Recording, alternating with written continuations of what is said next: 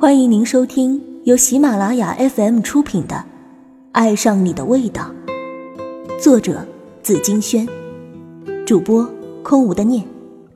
本期特邀主播唐人工作室潇潇，敬请期待。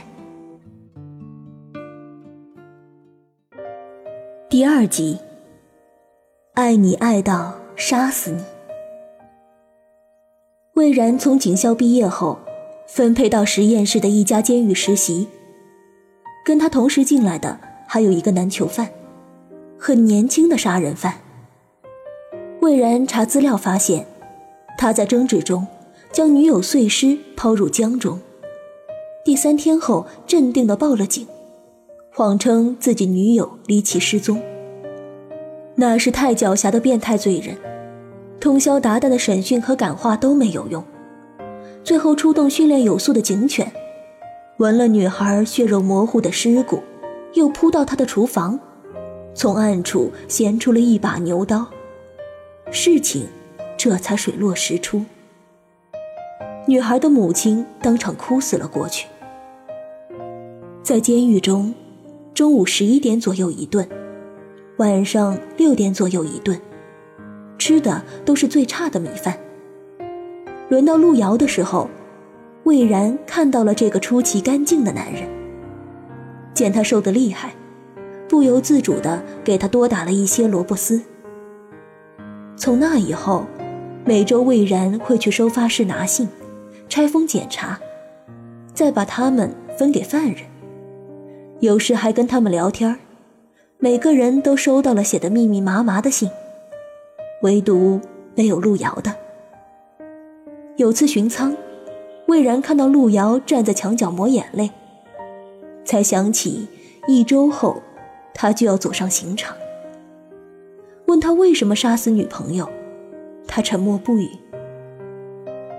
魏然没有勉强他，走之前却看到他用食指写下了一个奇怪的名字。魏然回去后搜到了一个博客。路遥在杀人前一天更新的日志说：“我们都是从小到大被迫害成好学生的人，长大后才明白，小时候太乖多没意思。因为趁着年岁小，犯错还会被大人原谅。长大后你根本就连出错的机会都没有了。”他一惊，晃动鼠标，正打算点进去，就接到仓管电话。要他去给自己买包烟，后来嘟囔了什么没听清，大意是上班别玩电脑，有监控。魏然只好在深夜回宿舍读那个博客。原来这个路遥也是个有意思的家伙，只不过用了马甲，沉潜在亿万网民中间，就成了不起眼的一棵草，没有博人眼球的营销。没有喧闹的嘴脸，就不会有别人留意到他的存在。如果不知道他就是那个惊天杀人案的主角的话，魏然继续往下读，越读越发好奇。第二天一早，他把自己手写的书信混到了派发的家属信里，塞到路遥手里。路遥面无表情的收下。继续以巨大的缄默跟外界对峙。魏然临走前，听到他打开信纸的响声。在信中，魏然说：“我理解你的痛苦。当别人以为你们是模范情侣的时候，你们正关在屋子里昏天暗地的争吵。你开始悔恨的想：如果当年接受女同学的告白，也不上大学了。”在老家跟他将就过一辈子，是不是一切都会不一样？没见过大世面的人总是很容易满足的。知道和理解完全是两码事。这种与囚犯通信的方式是两个生命之间的往来。魏然终于可以将路遥交代的作案细节一点点的记录在案。公安的审讯都是走千篇一律的流程，基本不必深入到犯人的内心。路遥说，工作后，被势力的职场同化，被死板的业绩打垮，能不能成为人上人那种未知既刺激又恐怖？你可能经历例会前的失眠，加班后的晕厥，涨薪后的嫉妒，各种从未遭遇过的起伏，然后满脑子无助的回到家，继续被另一个人念叨。这日子换作是你，你还过得下去吗？他在决定跟阿珍说分手的那天，阿珍拿起刀子要砍他。他说：“我最好的青春都给了你。”你要拿命来偿还。他去夺过他的刀，满脑子都只有一个念头：让这个喋喋不休的女人再也发不出声音。那一天，阿珍珍的糯米团子已经焦黑，可是她却一个不落的吃完。吃完后，她才有力气将他的尸体一刀刀的切碎，入袋。信的最后，路遥说：“所有认为鱼乐观的人，都是因为不曾看到鱼在水里的眼泪。”我现在只想死。魏然和他通了六天的信，第七天，路遥被送上了刑场，脑子里飞进了一颗子弹，轰然倒地。太阳穴的创口里，鲜血是任性。却温柔的流水。他是微笑着倒下的，大概又看见遇见阿珍的起点。那个时候，天空是文艺片，梦里只有爱情。执行前一天安排了家属见面会，路遥的家属没有出现，他的眼神空荡荡的。一名男狱警给他递上了水果，他没有吃。想了想，他说：“要一根烟吧。”伙食方面，看守所出于人文关怀，给路遥配备了二十四小时待命的厨师，又备了一套合身的新衣，在分寸内尽量满足他的要求。路遥却说：“没食欲。”行刑日去送别的，只有魏然。在他接受命运的惩罚之前，魏然打开了保温壶，给他送上了糯米团子。自始至终，他没有说一个字，也不劝路遥别难过之类的。魏然花了五个小时，学会了和面，捏出一只只笨拙的团子。在日光下晶莹剔透的，像是眼泪。男人接过后说：“谢谢你。”那是他第一次见到路遥笑出来，也是最后一次。世事复杂，在面对棘手的问题时，还有千千万万个像路遥一样的年轻人，始终无法保持理智。有些人度过了难关。有些人败下阵来。路遥案是一桩悲剧，也是一枚告诫。随着那一声枪响，一切都结束了。这个故事告诉我们：一，很多人会在睡觉前想象一下自己的明天，去浪迹天涯，去萍踪侠影。光做梦都觉得快感横生，但第二天还是要在闹钟的摧残中起来，风尘仆仆的去上学、上班。既然选择了某一条路出发，那就不要回头张望，因为你犹豫不定的姿态容易带来猜疑，猜疑会摩擦出矛盾。二，跪着把自己的路走完这种姿态。既不优雅，也太愚昧。需要你跪着走的路，还不如换一条路，挺直腰杆，仰头微笑。如果将这条路拟人，你们的共处方式应该是肩并肩，或者面对面。三，在物质和梦想面前，选择梦想，在梦想和尊严面前，选择尊严，是万劫不复，还是绝处逢生？慎重，再慎重，千万不要一错再错。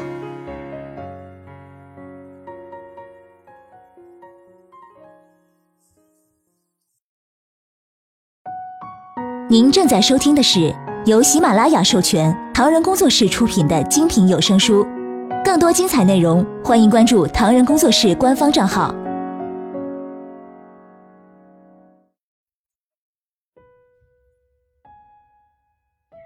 长岛冰茶没有茶。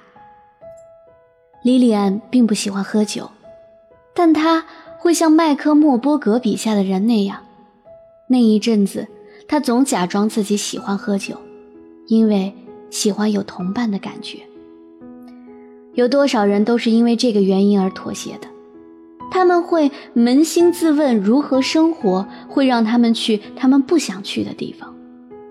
每当星辰给这座城市点了灯，他会跟陶乐斯、若欧他们一起出发，前往清吧、KTV、居酒屋等地方。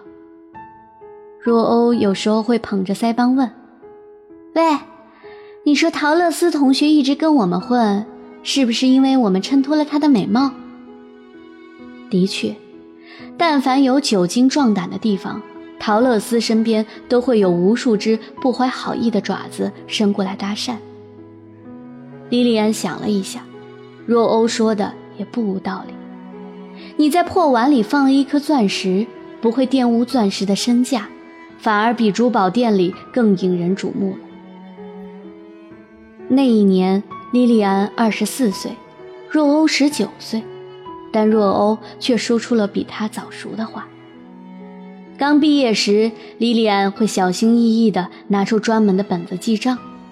今天买了卤蛋两个，四块钱；裙子一条，二百二十八块钱。到后来，几个人坐下来开一瓶红酒，都不止一条裙子的价格了。厉行节俭的计划也就胎死腹中。有时候，对于莉莉安这样的大俗人来说，他会想：中国古代的四大发明为什么不是古诗词、神话传说、音乐和舞蹈这些让人心情放松的东西？会让外国友人觉得中华民族尽是些干粗活的江湖术士。那一天，他耳朵里塞着歌，带着一身酒气，走在午夜二十四点的街道上，突然踩到一个异物。起先没有在意，但回过头一看，是一个 U 盘，黑色的，带着暗纹的 U 盘，像他背上的刺青一样。回到家，他打开本子插上，兴许能找到一些线索。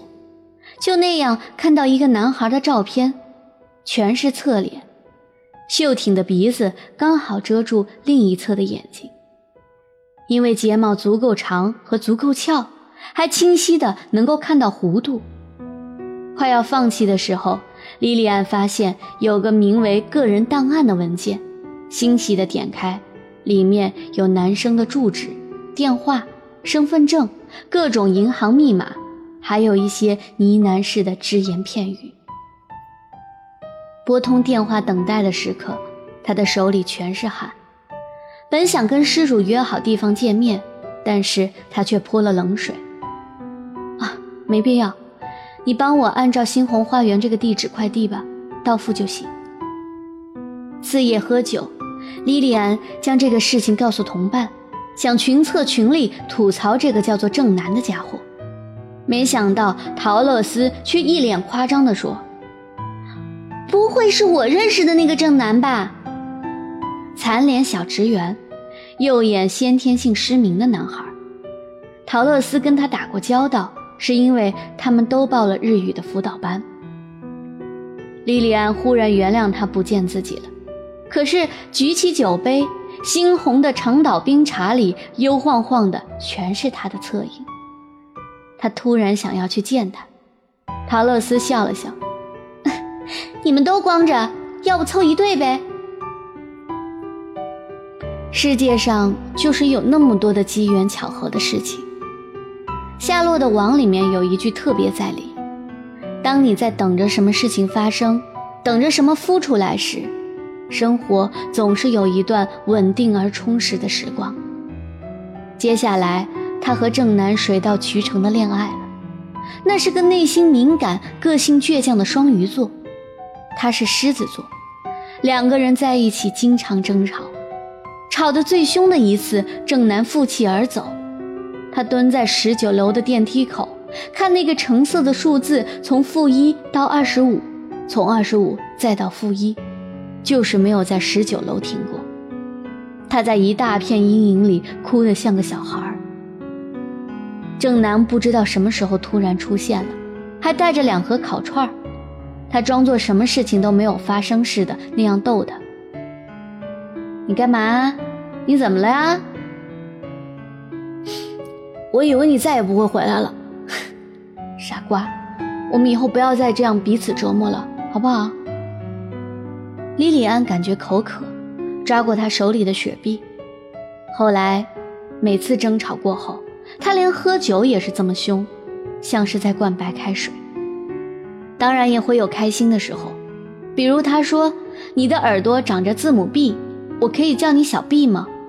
把郑南逗得笑出了眼泪。比如他从前煮面条一直粘锅，找不到方法破解，郑南叫他先往水里放盐，再用筷子捞一下面，还真的就好了。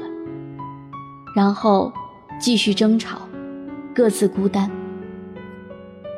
每次正南走，他都会感到沉重的不安，每一次都是歇斯底里、直戳要害的，仿佛把所有宫斗里的狠劲都握在手上，想置对方于死地。可是，明明是那么相爱的两个人，你说怪不怪？最后一次，正南没有回来过夜。莉莉安听着安眠曲，却始终是辗转反侧，像全宇宙的行星都压在自己心上一样。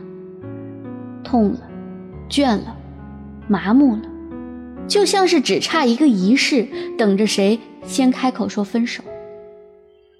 后来郑南说散吧，在感情里一个人不开心，说明另一个的爱不够；两个人都不开心，就说明爱情生病了。郑南要去日本读成人大学，打电话来要去见他最后一面。莉莉安像第一次他拒绝自己那样，say no。挂了之后，他给郑南发了信息：不喜欢告别，所以不打算见你最后一面。珍重，顺风。每个大人的心里都住着一个孩子。而每个孩子心里都有未来成人在静静等候。若欧没有说错，他还只是个小孩，还没有准备好去面对这个世界的残忍和复杂。而正南一直用不成熟的外壳包裹自己，以为是一层保护色，其实结果，谁都走不进他的国。什么都会离你远去，包括曾经的自己。他爱的是肠胃尖叫的长岛冰茶，而他要的不过是一杯没有任何口味的热茶。作用都是清醒，却各有各的笃定。莉莉安最后一次买醉，喝了三大杯，听了蔡健雅小姐的一首老歌，靠在沙发上沉沉睡去。三个小时之前，她洗去了蝴蝶骨上的刺青。很疼，但这次泪点很低的他，终于没有哭。懂得永恒，得要我们进化成更好的人。最底线的是不能搞砸自己的人生。明天过后，她，莉莉安小姐将是全新的面目，为自己，也为爱她的人。这个故事告诉我们：一。爱是为了在一起开心，如果痛苦大于幸福，那就分开吧。纠缠的爱情只会结出苦果，哪里会有人喜欢孤单？不过是不喜欢失望。二，如果神没有帮助你，说明神相信你的能力。经历过失败的恋爱，应该把内心塑造的更加强大。